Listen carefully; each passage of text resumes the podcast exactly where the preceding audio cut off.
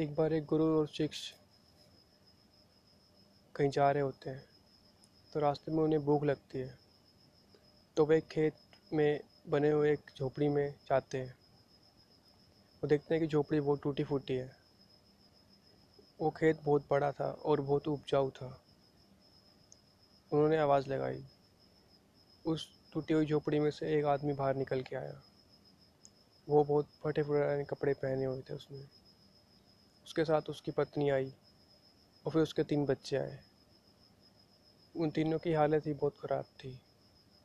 उन सभी के कपड़े फटे हुए थे।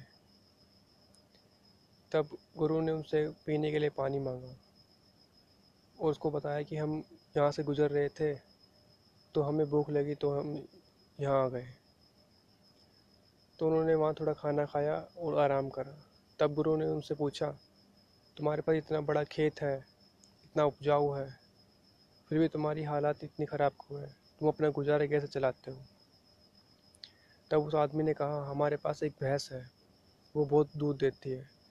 उसी का दूध हम बेचते हैं और जो बच जाता है उसको हम पीते हैं और ऐसे ही हमारा गुजारा चल जाता है। इसलिए हमें किस खेत पे मेहनत करने की कभी ज़रूरत नहीं पड़ी। गुरु ने सब सुना और वो आराम करने लगे। रात में जब गुरु शिष्य सो रहे थे तो गुरु ने अपने चेले को उठाया और कहा कि चलो हमें अभी यहाँ से निकलना है। और जाते जाते उस भैंस को भी खोल लेना, हम उसको रास्ते में कहीं दूर छोड़ देंगे। तब उस चेले ने कहा कि आज गुरु जी कैसी बातें कर रहे हैं। उन्होंने तो हमेशा सच का साथ देने का पाठ पढ़ाया है और आज वो खुद मुझसे उस भैंस को चोरी करने के लिए कह रहे हैं। खैर चेले ने वैसा ही करा जैसे गुरु ने कहा था।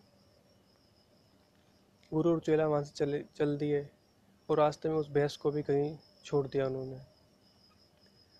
बहुत टाइम बाद, दस से पंद्रह साल बाद, जब वो चेला भी गुरु की उपाधि धारण कर लिया था, तब उसने सोचा कि क्यों ना चल के वापस उस आदमी का हाल देखा जाए। तब वह चेला जो अब गुरु बन चुका था वापस उसी जगह पहुँचा और वहाँ जाके देखता है कि वहाँ कोई बंजर खेत नहीं है, वहाँ तो फलों के वृक्ष लगे पड़े हैं और फ़सल लहरा रही है। तब उसने सोचा कि हो सकता है उस आदमी ने वह जगह बेच दी हो, लेकिन फिर वही आदमी बाहर निकल के आया। तब उस चेले ने उससे पूछा कि, तुम्हारी हालात तो बहुत टाइम पहले बहुत ख़राब थी, तुम तो बहुत गरीब थे। तो फिर ये आज चमत्कार कैसे हुआ? तब आदमी ने कहा कि ये तो सिर्फ़ भगवान की देन है। जब उस रात आप और गुरुजी चले गए थे तो ना जाने कैसे मेरी भैंस कहीं चली गई और आज तक वापस लौट के नहीं आई। कुछ दिन तो हमने अपने बचे पैसों से अपना गुजारा चलाया। लेकिन जब हमारे पास खाने का कुछ नहीं रहा तो हमने बची हुई लकड़ियाँ खेत की काट काट के उसको बेचकर अपना गुजारा चलाया। और हमारा गुजारा कुछ दिन चला, लेकिन बाद में हमें थक हार कर खेत में ही मेहनत करनी पड़ी।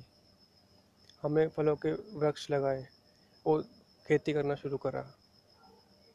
तो तब हमें पता चला कि यह उपजाऊ ज़मीन कितनी उपयोग उपयोगी थी। अगर वह भैंस उस रात आपके जाने के बाद यहाँ से न आ जाती तो आज तक भी हम उसी फटे पुराने हालात में रह रहे होते।